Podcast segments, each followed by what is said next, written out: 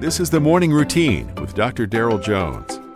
Morning Routine is a daily devotional podcast for those who are raising, educating, and growing the next generation.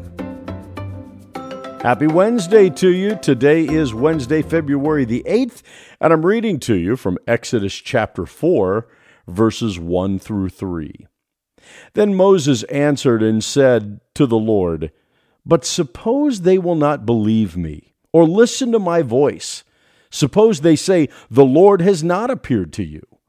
So the Lord said to Moses, What is in your hand? Moses said, A rod. And the Lord said, Cast it on the ground. So Moses cast it on the ground, and it became a serpent, and Moses fled from it. In our text today, God asked Moses what's in his hand. The thing is, when God asks a question, it's not because God needs information. It's to get our attention as his followers, to pay attention and to think.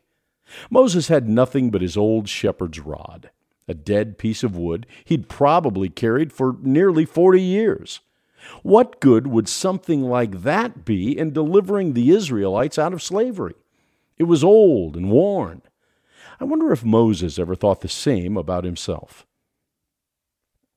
But if God can change a dead staff into a living thing, he can also change a dried up former prince of Egypt, now wandering elderly shepherd, to be a deliverer of an entire nation. God takes dead, broken things and makes them living and strong again. Let me encourage you with this God isn't finished with you.